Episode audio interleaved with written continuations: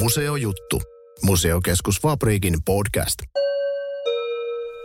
Minä olen Museokeskus Fabriikin kokoelmapäällikkö Teemu Ahola ja tänään podcastissa keskustellaan Tampereen 200-vuotisesta teollisesta historiasta ja miten Tampereesta tuli sellainen kuin se tänä päivänä on.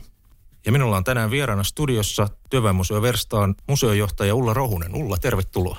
Kiitos. Tosiaan meillä on mielenkiintoinen ja laaja aihe Tampereen teollinen historia ja se, että miten Tampereesta tuli se monipuolinen kaupunki, mitä se nyt on. Ja aihe on niin laaja ja monipuolinen, että me voitaisiin tehdä tästä oma podcast-sarja, mutta tänään keskitytään ehkä nostaan sieltä erilaisia asioita historian varrelta esiin ja Aiheestahan on tehty myös todella hieno museonäyttely, joka kantaa nimeä Teollisuusmuseo. Ennen kuin mennään tänne historian puolelle, niin kerrotko Ulla, mistä Teollisuusmuseossa on kyse? Teollisuusmuseo on aika uunituore museokohde Tampereella. Sijaitsee Työväenmuseo Verstaalla Finlaysonin alueella. Näyttely kertoo teollisuudesta, Tampereen teollisuuden 200-vuotisesta historiasta ja samalla tietysti ehkä vähän laajemminkin koko Suomen teollistumisesta, teollisesta vallankumouksesta ja sen vaikutuksista ihmisten arkielämään. Ja toisaalta myös siitä, että teollisuus on aika kansainvälinen ilmiö ja se on ollut sitä myös Tampereella jo ihan alusta lähtien. Aivan, ja tämähän on Museokeskus Vapriikin ja Työväenmuseo Verstaan yhteistyönä tehty kahden museon yhteisponnistus, joka on, on tota, varsin monipuolinen, niin kuin sanoitkin, ja esillä ainakin seuraavat viisi vuotta, että tervetuloa kaikki tutustumaan. Mutta nyt oikeastaan voitaisiin mennä pohtiin niitä teollisuusmuseoissakin esiteltäviä asioita ja, ja tutustua tähän Tampereen teolliseen historiaan. Mulla on semmoinen idea tässä, että me voitaisiin voitais ottaa tähän pitkään 200 vuoteen sellainen kehityskaariajattelu. Historian professori Pertti Haapala on aikanaan esitellyt tällaisen teollisen yhteiskunnan kolmivaiheisen kehityskaari, joka on tämmöinen yhteiskunnallinen, taloudellinen ja sosiologinenkin malli, jossa Haapala on jakanut, jakanut tämän 200 vuoden ajanjakson teollisen yhteiskunnan tulevaisuuteen, teollisen yhteiskunnan vaurauteen ja teollisen yhteiskunnan kriisiin. Miltä kuulostaisi tällainen lähestymistapa? kiinnostavalta. Tämä on ihan hyvä rakenne lähteä tällaista aika isoa, pitkää historian kaarta tarkastelemaan. Kyllä.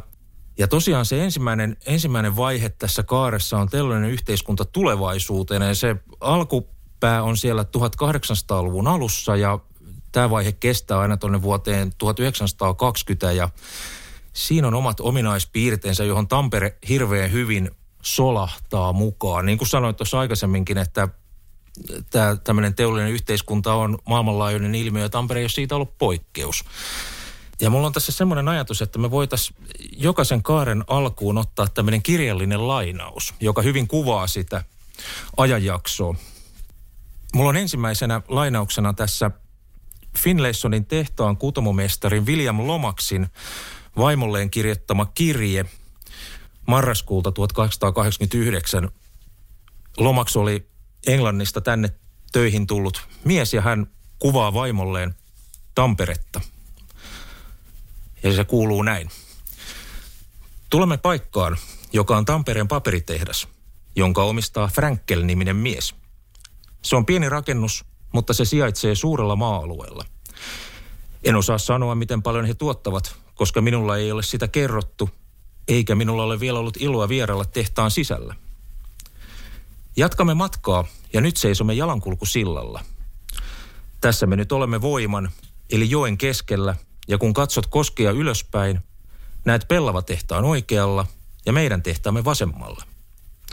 Kuten näet, vesi virtaa lähellä pellavatehdasta. Tässä tehtaassa on yhteensä yli 900 työntekijää, joten voit kuvitella, että se on kokonaisuudessaan melko suuri yritys – kun katsomme koskia ylöspäin, näemme vilauksen valimosta. Tämä ei ole kovin merkittävä laitos, koska siellä valetaan vain joka toinen viikko. Nyt yritän piirtää sinulle kuvaa tehtaastamme sellaisena kuin se näkyy aiemmin mainitulle sillalle. Epäilemättä sanot sen näyttävän melko romanttiselta. On muistettava, että tähän tehtaaseen on lisätty aina vain uusia rakennuksia, Sillä kun Finlaysonin firma aloitti toimintansa, siihen kuului aluksi ainoastaan puinen halli, ja nyt se on koko Suomen suurin yritys ja työllistää kaksi kertaa enemmän ihmisiä kuin Tampereen muut tehtaat yhteensä. Tehdasta ei tarvitse kuvailla sisältäpäin, koska kaikki koneet on tuotu jossain vaiheessa Englannista. Jotkut kutomokoneet ovat tosin jo 35 vuotta vanhoja. Näin Lomax kuvaili vaimolleen Mäggielle Tamperetta. Miltä kuulosti teollistumisen alun aikainen Tampere? Siitähän löytyy aika paljon tuttuja elementtejä semmoisellekin kulkijalle, joka tänä päivänä Tampereella kulkee. Täällä löytyy Frenkelin rakennukset, silloinen Frenkelin paperitehdas, joka valmisti paperia ja tietysti Koski, joka on koko meidän, meidän Tampereen teollisuuden se ydin ja se syy, miksi monet yritykset on Tampereelle tulleet. Ja tietysti se aika tuttu maisema, jossa, jossa on tehdasrakennuksia Kosken kummallakin rannalla ja punatiilisiä julkisivuja. Oikeastaan tässä, tässä Lomaksin kirjeessä tulee esiin tosi monta eri asiaa. Tässä hän puhuu myös siitä, että kuinka tämä meidän tehtaamme, eli Finlaysonin tehdas, jossa hän oli töissä, niin se näyttää ehkä, ehkä jopa romanttiselta, niin kuin hän tässä, tässä vaimolleen kirjoittaa ja kertoo myös siitä, että uusia tehdasrakennuksia on rakennettu koko ajan tarpeen mukaan. Nämä tehdasrakennukset olivat tietysti myös osa sitä julkikuvaa, mikä, mikä eri yrityksistä annettiin ja ja esimerkiksi Finlaysonin tehtaalle nämä osittain hyvinkin romanttiset tai koristeelliset julkisivut olivat sitä brändäystä ja näitä käytettiin sitten myös esimerkiksi tuotepakkauksissa ja erilaisissa etiketeissä. Tänä päivänä kun kuuntelee tätä, tätä kirjettä, hän tässä kertoo, että koneita on tuotu Englannista ja ne ovat jo aika vanhoja, jo 35 vuotta vanhoja. Vaikka tietysti nyt tiedämme, että tämä oli sen teollisuuden aivan alkuvaihetta ja, ja tässä nämä tehtaat, nämä yritykset, mistä hän puhuu, on tällaisia suuria yrityksiä, jotka olivat pitkään, pitkään olemassa, mutta tietysti samaan aikaan perustettiin myös tosi paljon pieniä yrityksiä, jotka, joista useatkaan ei sitten useampaa vuotta pysyneet pystyssä ja yritystoiminta oli aika lyhytikäistä. Niin eikös Finlayson varmaan toimi ehkä semmoisena niin kuin esimerkkinä ja innottajana kaupungin muille toimijoille, että he niin kuin rohkaistu siitä, että, että teollisuustoiminta täällä kannattaa. Ja tosiaan se 1800-luvun puolivälin vaihe ja siitä, siitä vuosisadan loppuun oli hyvin, hyvin niin kuin vilkasta tehtaiden perustamisaikaa. Ensimmäiset maininnat Tampereesta Suomen Manchesterinä, niin nehän löytyy sieltä 1840-luvun puolelta. Eli, eli hyvin varhaisessa vaiheessa Tampere haluttiin nähdä teollisuuskaupunkina. Ja tämä tietysti ruokki sitä ajatusta siihen, että tänne kannattaa teollisuusyrityksiä perustaa. Ja tietysti Finlaysonin jossain vaiheessa alkanut aika voimakas kasvu oli varmasti myös semmoinen esimerkki muille yrittäjille. Tähän on mielenkiintoinen pointti, eli Tampere, Suomen Manchester, niin sillähän on siis teollisuushistoriaa viittaavat. Sieltä se nimi tulee tuttavallisemmin Manse, niin se liittyy siis teollisuuteen. Kyllä. Tampere on Suomen Manchester, mutta näitä tällaisia Manchestereja on ollut ympäri Eurooppaa, että sikäli Tampere ei ole mitenkään ainutlaatuinen. Teollisuuskaupunkeja löytyy monista maista ja eri maissa on heidän omat pikku Manchesterinsä. Kyllä, kyllä. Eli jos ajattelee sitä alkuperäistä Manchesteria, niin iso tekstiiliteollisuuskaupunkihan se oli niin kuin, minkälaiseksi Tamperekin sitten muodostui. Ja eikös toi Finlayson, nyt kun asiasta puhuttiin tästä brändäyksestä ja se, että miten se jo 1800-luvulla vahvasti näkyi, niin eikös Finlayson näkynyt myös jossain lautapelissä aikana? Kyllä. Äsken puhuinkin tuosta tosta Tampereen brändäyksestä teollisuuskaupunkina. Vuonna 1862 julkaistiin tämmöinen lautapeli, Suomen ensimmäinen kaupallinen peli, Huvimatka Aavasaksaan, jossa kierrettiin eri kohteissa Suomessa ja siellä Tamperekin on yhtenä kohteena ja se näkymä, mikä Tampereelta on, niin se on nimenomaan kuusvuoninkisen tehdasrakennus Finlaysonin alueelta. Eli silloin jo Tampere tuli, tuli esiin tällä teollisuuskulmalla ja se haluttiin sellaisena nähdäkin. Jos mennään vielä tuohon teollistumisen alkuun, mikä Suomessa tapahtui Oikeastaan se ensimmäinen teollinen vallankumous oli sillä 1870-luvulla, mutta Tampereella oltiinkin jo 20 vuotta aikaisemmin liikkeellä ja meillä, meillä tämä vallankumous tapahtui jo 1850-luvulla ja mainitsit tuossa Tammerkosken, eikö Tammerkoski tosiaan ollut siihen, siihen se yksi keskeinen syy? Kyllä. Kosken ympärille nämä teollisuuslaitokset syntyivät ja jos mietitään ennen varsinaista teollisuutta, tätä tämmöistä niin käsityöläisteollisuuden tai tai erilaisten työpajojen aikaa, niin nehän olivat myös keskittyneet Kosken rannoille sinne alajuoksulle lähinnä.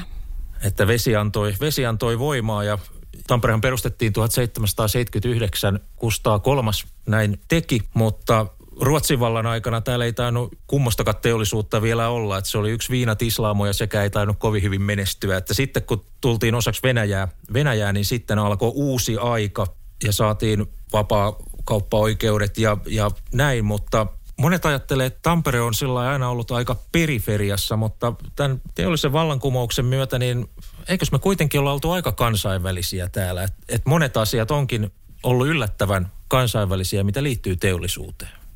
Esimerkiksi tuo kirje, minkä aluksi luit William Lomaksilta, niin sehän kuvaa hyvin, hyvin sitä tilannetta, että asiantuntemusta ja osaajia tuli ulkomailta koska Suomessa ei tietenkään sellaista osaamista esimerkiksi, esimerkiksi teollisuuden koneisiin tai prosesseihin ollut, niin aika paljon tällaisia mestareita, työnjohtajia, insinöörejä tuli ulkomailta, aika paljon Britanniasta.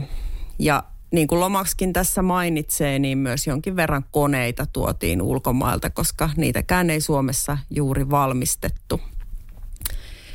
Tässä ollaan aika paljon nyt siellä Finlaysonin alueella liikuskeltu ja täytyy tietysti muistaa sekin, että Finlayson on puuvilla tehdas ja tämä raaka-aine ei myöskään Suomessa kasva, eli sitä tuotiin lähinnä Yhdysvalloista tässä vaiheessa. Että oikeastaan se, mikä oli kotitekosta ja kotikutoista, niin oli se perustyövoima, eli työläiset oli sitten tästä Tampereelta ja sen ympäristöstä. Ja teollisuus tietysti veti tosi paljon työntekijöitä Tampereelle siinä vaiheessa, kun tehtaat alkoivat kasvaa ja tarvitsivat sitä työvoimaa, niin maaseudulta varsinkin nuoret ihmiset lähtivät kaupunkiin töihin ja sitä myötä kun kaupunki kasvoi, niin syntyi myös kuluttajia. Eli osa näiden tehtaiden, leipomoiden, kenkätehtaiden tuotteista meni tehtaiden työntekijöille. Eli samaan aikaan kun kaupunki kasvaa ja teollisuus kehittyy, niin myös kuluttaja syntyy uudella tavalla. Sä puhuit noista työntekijöistä. Osaat sä kertoa, minkälaisia työntekijöitä Tampereella oli siinä 1800-luvun lopulla, 1900-luvun alussa? Missä he oli töissä ja niin päin pois? Tampereesta puhutaan aika paljon naisten kaupunkina ja on puhuttu vaikka pumpulin plikoista ja se nyt ei tietenkään ole ihan tuulesta temmattua, että tekstiiliteollisuus on aina Tampereella ollut aika vahvaa ja tekstiiliteollisuudessa on työskennellyt paljon naisia. 1900 vuonna puolet koko työväestöstä työskenteli kolmessa suurimmassa tehtaassa, jotka olivat Finlayson pellava tehdas ja Lapinniemen puuvilla tehdas, eli hyvin tekstiilivoittoista. Ja myös naisvaltaista. No mitä sitten, jos tullaan sieltä tehtaan portista ulos vuoron päätyttyä ja mennään kotiin, missä, missä työväki asui tuolloin? Eikö Tampereelle muutti paljon väkeä ympäryskunnista, niin varmasti se vaikutti myös sit siihen, että tarvittiin lisää asuntoja. Täytyy muistaa, että tässä vaiheessa Tampere on todella pieni kaupunki ja keskittyy tuohon Kosken, Kosken rannalle. Tehtaat olivat keskustassa ja myös asunnot olivat lähellä – se liittyy tietysti myös, myös semmoiseen patruuna-ajatteluun, että teollisuusyhteisöt oli aika tiiviitä ja työntekijät oli hyvin tiiviisti työpaikoissaan kiinni monella tavalla. Asuivat tehtaan asunnoissa lähellä työpaikkaa ja tehdas tarjosi ehkä jotain palveluitakin, kirkkoa, ehkä pientä harrastustoimintaa, kirjastoa, lukusalia. Eli hyvin tiiviisti elettiin yhteisössä, jossa, jossa tota, vapaa-aika ja työ olivat aika sulautuneina siihen samaan yhteisöön.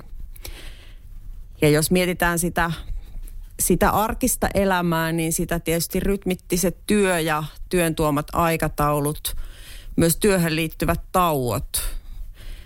Tuolloinhan tehtaan pilli oli se, joka määräsi tahdin, jonka mukaan ihminen päiväänsä suunnitteli, kun tehtaan pilli soi, oli aika rientää työpaikalle ja seuraavan kerran se söi sitten, se soi tauon merkiksi. Pidettiin ehkä lounastaukoa joko siellä työpisteellä tai sitten jos oli vähän enemmän aikaa, niin kipaistiin nopeasti kotiin syömään ja pillin soidessa taas takaisin työn ääreen. Tämähän on muuten hirveän mielenkiintoinen ajatus, puhutaan tästä teollisesta vallankumouksesta, mikä loi teollisen yhteiskunnan ja sehän kävi niin, että syntyi uusi yhteiskuntajärjestys vallitsevan yhteiskuntajärjestyksen sisälle, eli maatalousvaltaiseen tai oikeastaan maatalousyhteiskuntaan, jossa ei ollut pillejä eikä eikä näin tarkkoja ajan määreitä siinä, miten, miten työtä tehdään, niin, niin teollinen yhteiskunta ja sen ehkä se isoin symboli tehdashan sitten tosiaan toi tämän, että pillin mukaan ja pillin tahdissa mentiin ja oli, oli hyvin määritelty se aika. Että oikeastaan ihmisten aikakäsitys varmaan muuttuu aika, aika tavalla siinä. Tuolla teollisuusmuseossa on yksi semmoinen mielenkiintoinen esine, joka tähän, tähän liittyy. Siellä aika näyttelyn alkupuolella on kello, tällainen metallinen kello, pellikello voisi sanoa, joka on Frenkelin paperitehtaalta. Ja se oikeastaan kertoo juuri tästä aika isosta murroksesta, että kuinka, kuinka siellä maaseudulla se vellikello on ollut se, joka on kutsunut ihmiset pellolta syömään, niin sama asia siirtyy sitten teolliseen ympäristöön. Tämä oli siis aikaa ennen tehtaan pillejä, että soitettiin tätä kelloa, jotta työntekijät tiesivät, että nyt on, nyt on tauon paikka tai nyt on työn alun aika. Osaatko kertoa jotain näistä työntekijöiden asuinalueista? Tampereellahan syntyi sitten tässä, kun kaupunki kasvoi, niin myös tällaisia työväen kaupungin osia. Näistä ehkä tunnetuin on Amuri, joka oli hyvin lähellä Finlaysonin tehdasta ja toisaalta sitten Pellava tehdasta se oli tämmöinen pientalovaltainen puu, puurakennuksia täynnä oleva alue, joka nykyisellään on aivan jotain muuta. Yhteiskeittiöasunnot olivat niitä, joissa ihmiset asuivat ja kuten äsken mainittu, niin, niin tyypillisesti aika naisvoittosta oli tämä asujaimisto Amurin alueella. Siellä Tammerkosken toisella puolella oli sitten Kyttälän alue, joka oli hyvin vapaasti rakentunut – osittain tämmöinen hökkelimäinen asuinalue. Tässä vaiheessa vielä kaupunkialueen ulkopuolella. Sitä ehkä pidettiin vähän tämmöisenä huonomaineisenakin alueena. Kaupungin parempi väki saattoi ajatella, että siellä kaikenlaista irstautta harjoiteltiin ja juopoteltiin ja kaikki epämääräiset taudit levisivät sieltä Kyttälän alueelta. Ja tosiaan niin kuin mainitsit tuossa, niin tämä tämmöinen paternalistinen suhtautuminen työntekijöihin oli hyvin kuvaavaa, eli oltiin sen tehtaan johtajan huomassa ja monet asiat työpaikan ulkopuolellakin hyvin kiinteästi liitty tähän, ettei päästy ehkä sillä irti, eikä haluttukaan varmasti päästä irti tästä yhteisöstä. Kun saavutaan tämän, tämän kaaren loppuun, tämän tulevaisuuden, eli tullaan sinne 20-luvun alkuun, niin siinä kohtaa oltiin päästy jo niin kuin teollistumisessa hyvää vauhtia ja allekirjoitatko väitteen, että, että, että Tampereella omaksuttiin vaikeidenkin aikojen jälkeen, siinä on ollut sisällissota 10-luvun lopulla, mutta kun siitä oli päästy ylitte, niin se sellainen hyvin positiivinen asenne tällaista teollisuuskaupunkikäsitettä kohtaan omaksuttiin. Puhuttiin The Beautiful City of Factories, eli se oli kovin positiivinen ja ehkä semmoinen niin kuin hyvin tulevaisuusorientoitunut käsitys tästä teollistumisesta?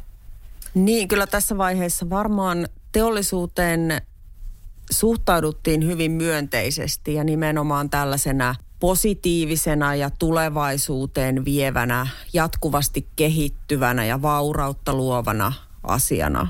Ja teollisuus oli tietysti kaupungin tärkein työllistäjä tässä vaiheessa, että et kyllä, kyllä uskon, että tämä tendenssi oli hyvin myönteinen. Kyllä. Joku saattoi sanoa jopa utopistinen näkemys teollisesta tulevaisuudesta, mutta se on toisaalta ymmärrettävää, että teollisuus muokkasi niin paljon yhteiskuntaa. Mutta siirrytäänkö seuraavaan kaareen, eli teollinen yhteiskunta vaurautena on sellainen, minkä voi ajoittaa tuonne 1920-1975 väliselle ajalle. Ja siitä meillä on ajankuvaa kuvaava lainaus. Lauri Viita kirjoitti Moreeni kirjassaan seuraavasti. Maaseudulta, ei ainoastaan pohjoisesta, vaan myös lännestä, idästä, etelästä, kaikkialta virtasi jatkuvasti uutta ihmisainetta, maan sitkeätä irtaimistoa, joka unia nähden oli viimeinkin päättänyt tarttua onnensa ohjaksiin. Kiven ja teräksen, noen ja rasvan, rahan ja lemmen kirjavassa, kirkuvassa kulttuurikarusellissa nuo raivaajasukujen liiat siemenet aikoivat luoda oman ihmeellisen elämän uransa, riippumattoman, väljen ja korkean kuin kotoisten korppien taivas.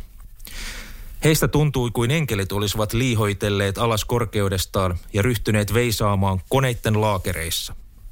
Kaupunki laajeni. Tehtaat ja ma- makuukennostot täyttyivät sikäli kuin uusia kortteleita rakennettiin. Mitä enemmän ja nopeammin niitä tehtiin, sitä enemmän ja nopeammin niitä oli jälleen tehtävä. Uutta, uutta, eteenpäin. Kulutus kiihtyy. Merkillisiä, uskomattoman tehokkaita kulutusmenetelmiä luodaan. Uusia, toinen toistaan nerokkaampia tarpeita tuottaa nerokas tuotantokoneisto. Tällaista ilmiötä nimitetään edistykseksi. Sanotaan, elintaso kohoaa. Miltä kuulosti Viidan näkemys teollisen yhteiskunnan aika kiihkeästäkin rytmistä? Viita siinä kyllä hienosti kiteyttää oikeastaan tätä siirtymää, mistä äsken jo vähän puhuttiinkin. Eli hän siinä kuvaa, että kuinka, kuinka maaseudulta ihmiset, jotka etsivät parempaa tulevaisuutta, haluavat, haluavat löytää uusia asioita, haluavat tarttua onnensa ohjaksiin, niin kuin hän tässä kirjoittaa, niin he saapuvat kaupunkiin ja, ja päätyvät tehtaaseen töihin – hyvin kauniisti ja runollisesti Viita tässä kuvaa, kuvaa teollisuutta kiven ja teräksen ja noen ja rasvan kirjava, kirkuva kult, kulttuurikaruselli on aika, aika kauniisti sanottu. Toisaalta hän mainitsee tässä, tässä lainauksessa myös, myös jotkut kapselit, missä täällä olikaan.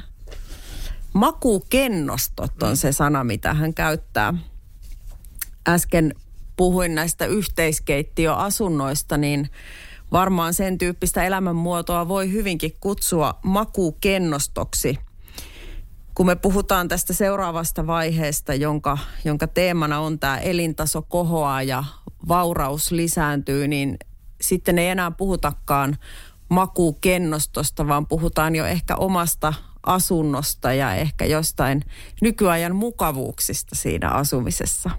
Kyllä, varsinkin sinne kaaren loppupäähän mennessä, niin tämä, tämä puoli on jo ihan toista kuin 1800-luvun lopulla. Tosiaan kaupunki kasvaa, teollisuus monipuolistuu tässä 20-luvulta. Toki vaikeita, vaikeita aikoja sisältyy tähän pula-aikoja ja toinen maailmansota, eli aikamoista turbulenssia tässä on, mutta osaatko kuvailla, minkälaisia vaikka uusia tehtaita, uusia yrittäjiä tänä aikana syntyi Tampereelle? No sieltä voisi nostaa tietysti esimerkiksi Sarviksen tehtaan, joka on monille varmaan hyvin tuttu muovisista astioista, joita aika monet ovat ehkä lapsuudessa, ehkä mökillä, mökillä käyttäneet. Saanko mä sanoa tähän väliin? Nyt, nyt tuli mulle mun yksi suosikki osioni teollisuusmuseosta. Siellä on tämä sarvisnurkkaus tai sarviskulma, joka on se on just niin kuin sanoit, sieltä tulee mieletön flashback pulkkaa, siellä on laskettelupulkkaa, mukia, kuppia. Se on semmoinen siirtyminen omaan lapsuuteen ja myös varmaan museon yksi värikkäimpiä ja visuaalisimpia osa-alueita. Aivan mahtava, mahtava osio. Mä uskon, että aika monelle näyttelykävijälle myös sama, sama kokemus, että tämä on Sarviksesta juuri tulee tämä mieleen. Sarvishan on aika, aika vanha, eli on perustettu jo 21 ja ihan aluksi muovia tehtiin hieman eri menetelmin kuin tänä päivänä, eli sitä tehtiin maitopohjaisesta kaseiinista ja esimerkiksi napit oli niitä ensimmäisiä tuotteita, joita kaseiinista ruvettiin valmistamaan ja ehkä se, se kaseiinimateriaali oli sen tyyppinen, että ajateltiin, että se oli vähän semmoinen niin huokeampi vaihtoehto norsun luulle, että siinä oli semmoista himmeä hohtoa ja ehkä semmoista pientä ylellisyyden tuntua. Ylellisyyden tuntua kuluttajaystävälliseen hintaan. Kyllä, näin voi sanoa. Toinen semmoinen tietysti tosi merkittävä tamperelainen yritys on valtion lentokonetehdas, joka siirrettiin Helsingistä Tampereen Härmälään vuonna 1936. Ja siellä tehtiin aika paljon ilmavoimille lentokoneita, myöhemmin myös vetureita. Lentokonetehtaan semmoinen tunnetuin ja varmasti kaikista laajimmalle levinnyt innovaatio on tämmöinen konttilukki, jota on käytetty ja käytetään hyvin laajalti satamissa näiden konttien siirtelyyn. Kyllä, kyllä. Ja edelleen Kalmar Karkotek tätä tuotantolinjaa jatkaa ja kehittää, kehittää tätä teknologiaa. Tässä, on mielenkiintoinen pitkä ajanjakso. Ehkä semmoinen arkielämään liittyvä teollisuuden ala on tietysti kaikki ruokaan ja esimerkiksi leipomoihin liittyvät tuotteet ja tamperelaiset, me ollaan tosi ylpeitä mustasta makkarasta, jonka, jonka Tapola on aloittanut jo aika varhain. Tapolahan on perustettu 53 ja aika pian sitten he alkoi kehitellä tätä verimakkaraa. Kyllä, varmasti kaikille tuttu ja semmoinen viharakkaussuhde liittyy todennäköisesti monella tähän. Joko todellakin pitää tai sitten ei voisi ei vois sietääkään, mutta hyvin peritamperelainen elintarviketeollisuuden tuote. Mutta oli siellä sitten jotkut, jotka lopettikin. Et jos ajatellaan tätä Tammerkosken partaita, niin, niin siellä Frenkelin paperitehdas lopetti vuonna 2028, oliko näin? Kyllä. Frenkelin tehdashan käytti paperin valmistukseen lumppua alun perin ja tietysti tuossa vaiheessa selluloosa valtainen paperiteollisuus oli jo aika, aika hyvässä vauhdissa ja Frenkel ei pystynyt sitten laajentamaan tuotantoa eikä toisaalta tässä paikallaan myöskään laajentamaan rakennuksia ja, ja tämä yritys sitten ajautui vaikeuksiin. No sitten jos ajatellaan tämän kaaren loppupäätä ja tosiaan niin kuin tuossa mainitsinkin, niin toinen maailmansota käytiin, mutta sen jälkeen tuli asioita, jotka vaikutti tamperelaiseenkin teollisuuteen. Siellä oli tietysti sotakorvausteollisuus, missä ilmeisesti konepajateollisuudella oli merkittävä rooli. Kyllä, veturithan on on se, se, mitä Tampereella on tuotettu aika paljon. Ensimmäinen veturi jo 1900 höyryveturia ja niitä on rakennettu aika paljon vuosien saatossa. Ja ilmeisesti se oli kova ponnistus Tampereelle ja tamperelaiselle teollisuudelle tuo sotakorvaustoiminta, mutta se myös viritti sitten konepajateollisuutta, koska oli pakko, niin, niin viritti sitä sitten kovempaan iskuun, että sitten kun sotakorvauksista selvittiin, niin täällä oli tuotantokoneisto ja järjestelmät niin sanotusti tikissä. Kyllä, ja tässä vaiheessa tietysti myös ö, konepajateollisuuden työntekijämäärä nousee huomattavasti ja sitten taas vastaavasti tekstiiliteollisuus hieman laskee tässä, tässä toisen maailmansodan jälkeen. No pitäisikö meidän siirtyä vauraudesta sitten luvun puolivälistä tonne 2000-luvulle, että nyt 1970 ollaan eletty tulevaisuutta ja vaurautta, mutta sitten tulee niin sanotusti synkkiä pilviä taivaalle. Ei pelkästään Tampereella, mutta myös ihan koko Länsi-Euroopassa ja läntisessä maailmassa. Tähän liittyen on viimeisenä lainauksena hyvää ajankuvaa esittävä lainaus. Maria-Leena Mikkola on koonnut haastattelemiaan puuvilla työntekijöitä tällaiseen teokseen kuin Raskas puuvilla.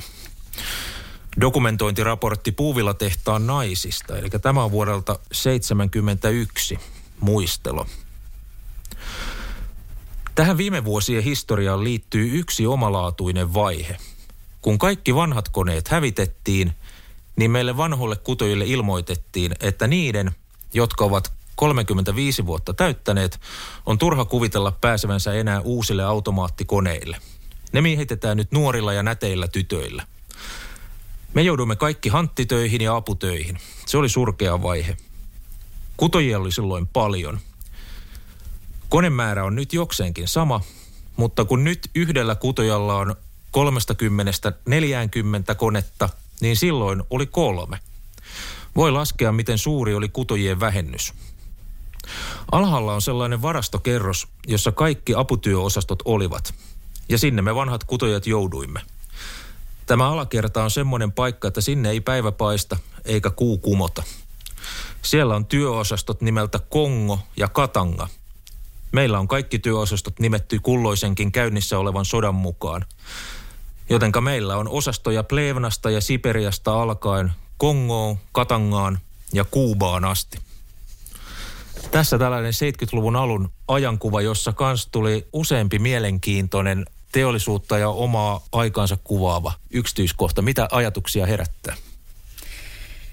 Tämä on ehkä osittain vähän tämmöinen katkerakin vanhemman työntekijän tilitys siitä, että nuoret ajavat ohi osaamisellaan. Mielenkiintoinen on tietysti hänen, hänen tota kertomus siitä, että tätä nykyä kutojalla on 30-40 konetta, kun niitä aikaisemmin oli kolme. Eli aika paljon tuotanto on automatisoitunut ja jos me nyt ajatellaan tätä urakkaa, että kutojalla on 30-40 konetta, niin se on kyllä aika hurja työtahti. Kuitenkin vaikka tuotanto on tässä vaiheessa hyvin automatisoitua, niin se kuitenkin vaatii sen valvonnan lisäksi jonkun verran sellaista tarkkailua, ehkä virheiden korjailua ja joihinkin vaiheisiin puuttumista. Toisaalta kun, kun tätä, tätä haastattelulainausta tässä luen, niin ehkä jos palataan sinne ihan, ihan teollistumisen alkuun ja, ja sellaiseen ajatukseen teollisuudesta ikään kuin tällaisena yhteisönä, jota, jota tota, tehtaanjohtaja vartioi ja valvoo ja johtaa, niin näen tässä ehkä vähän semmoisia kaikuja sieltä jostain kaukaa. Tavallaan ne työntekijät, jotka eivät siihen kaikista tehokkaimpaan työhön enää pysty, niin heille löydetään sitten joku muu työtehtävä ja tässä tapauksessa he on sitten tuolla kellarikerroksessa käyttämässä jotain vähän vanhempia koneita, mutta töissä kuitenkin. Kyllä, kyllä, juuri näin. Se, mikä tässä oli myös mielenkiintoinen, nämä kongot, katangat, pleivnat ja kuubat, että, että osaatko tästä sanoa jotain eksoottisia nimiä? Tämä on tämmöinen nimeämisperinne, joka tuolla Finlaysonin tehtaalla ja monella muullakin tehtaalla on ollut, ollut hyvin tyypillistä. Tällä hetkellä siellä edelleen puhutaan Plevnasta ja Siperiasta. Sen sijaan esimerkiksi Kongo-niminen rakennus on restauroinnin yhteydessä purettu. Nämä on tosiaan tällaisia nimiä, mitä työntekijät ovat antaneet eri rakennuksille ja taustalla on ajankohtaiset tapahtumat, mitkä on olleet paljon lehdistössä ja mistä on kirjoitettu ja ehkä keskusteltu siellä tauoilla ja tämmöiset vähän eksoottisemmat nimet ovat sitten jääneet mieleen ja – ja uutta ja outoa on alettu kutsua jollain ajankohtaisella nimellä. Kyllä, ja tässä näkyy se, että puhuttiin tuossa alussa, alussa siitä, että kuinka teollinen vallankumous oli luonteeltaan kansainvälistä, niin tässä se tietty kansainvälisyys ja teollisessa kontekstissa tulee myös hyvin esiin, että ollaan ajan hermolla ja eikä eletä täällä missään pussissa, vaan se näkyy kautta linjan jotenkin luontaisena se kansainvälisyys tässä kontekstissa. Kriisistä puhutaan, niin tosiaan se 70-luvun energiakriisi oli sillä 1973 ja siitä lähtien ehkä kiihtyvällä tahdilla, niin varsinkin tämmöinen ison mittakaavan perusteollisuus ja sieltä varmaan ehkä sitten se tekstiiliteollisuus oli, oli siinä kriisin pahimmassa kurimuksessa. Tekstiiliteollisuuteen alkoi vaikuttaa halpa tuonti aika paljon, eli Eli ei pystytty enää kilpailemaan halpatuonnin kanssa. Kotimaiset yritykset olivat ahtaalla. tietysti idän kauppa oli se, minne saatiin myytyä aika isoja määriä joka helpotti Suomen tilannetta huomattavasti verrattuna moneen muuhun Länsi-Euroopan maahan. Toisaalta ehkä myös muodin muuttuminen, erilaiset kankaat, erilaiset vaatetuskankaat, mitä, mitä tarvittiin, haluttiin. Kuluttajat alkoi arvostaa helppohoitoisuutta ja enemmän ehkä tekokuituja kuin pelkästään puuvillaa. Toisaalta sitten se tekstiiliteollisuuden vastaisku, mihin, mihin tässä lähdettiin, oli osittain tämmöinen kotimainen design ja, ja hyvin erikoislaatuiset design-tuotteet esimerkiksi vaatetusteollisuudessa. Aivan. Sitä kautta pyrittiin, pyrittiin muuttaa tilannetta.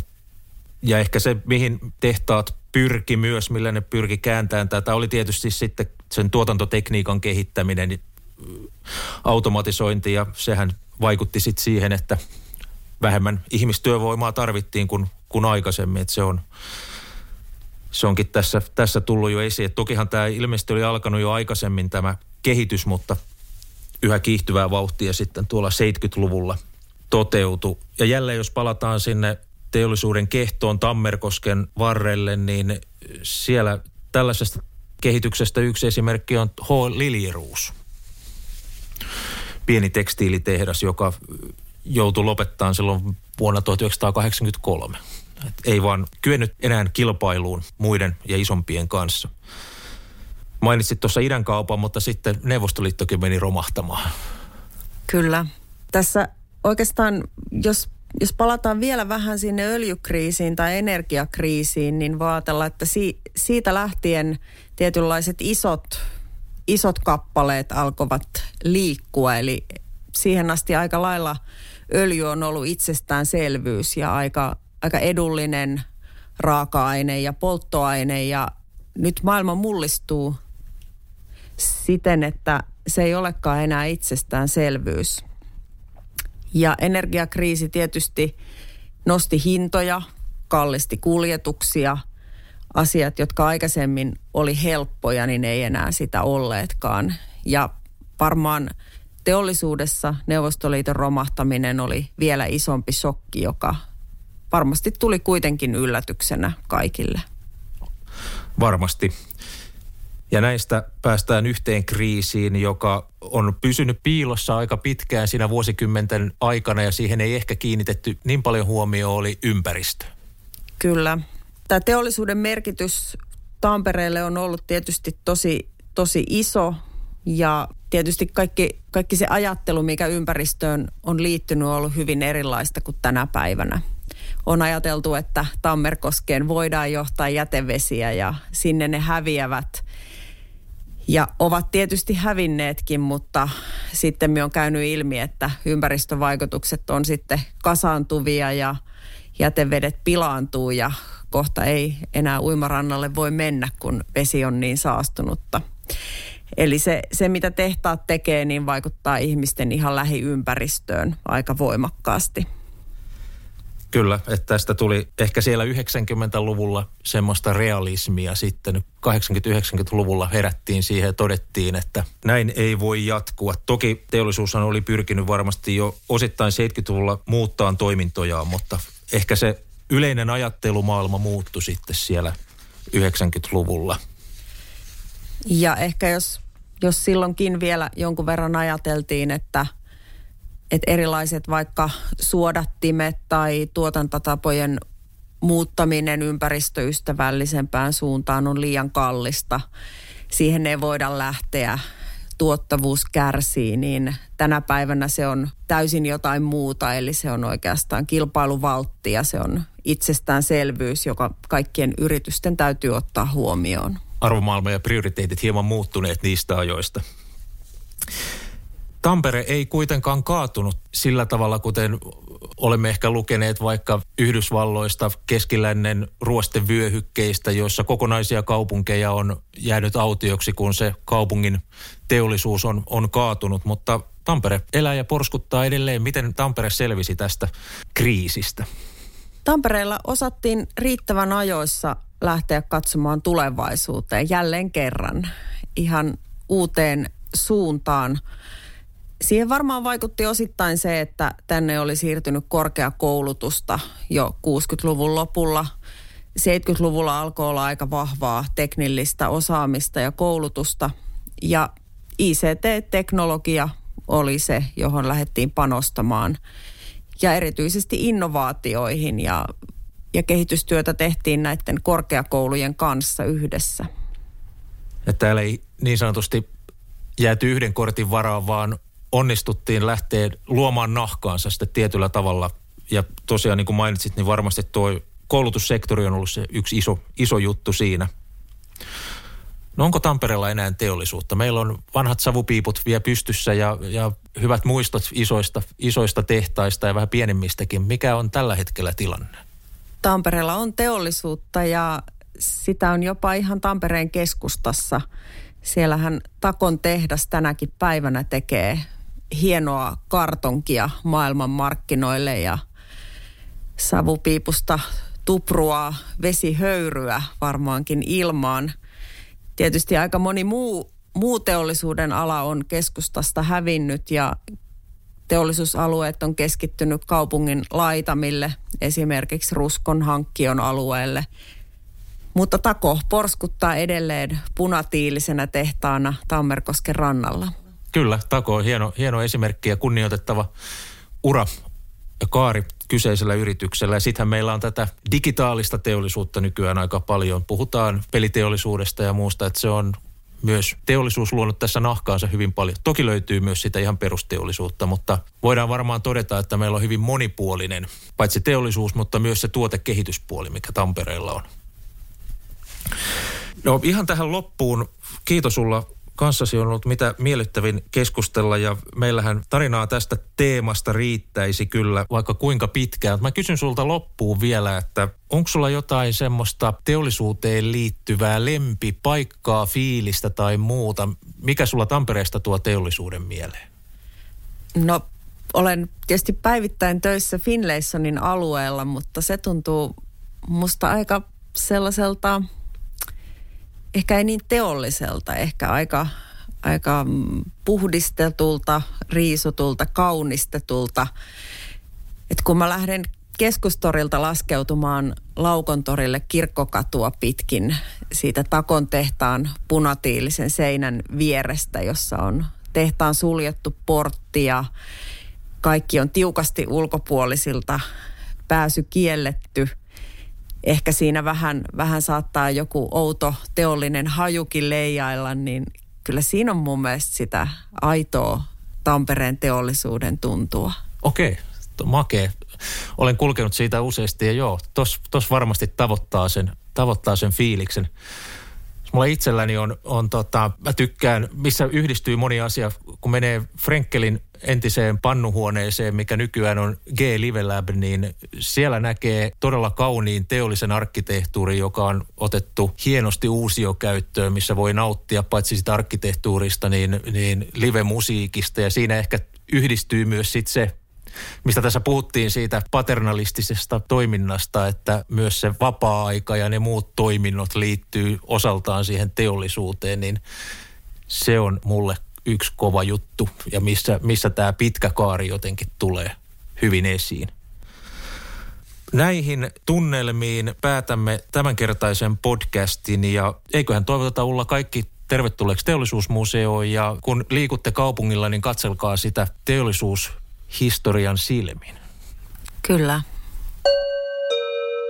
Museojuttu. Museokeskus Fabriikin podcast.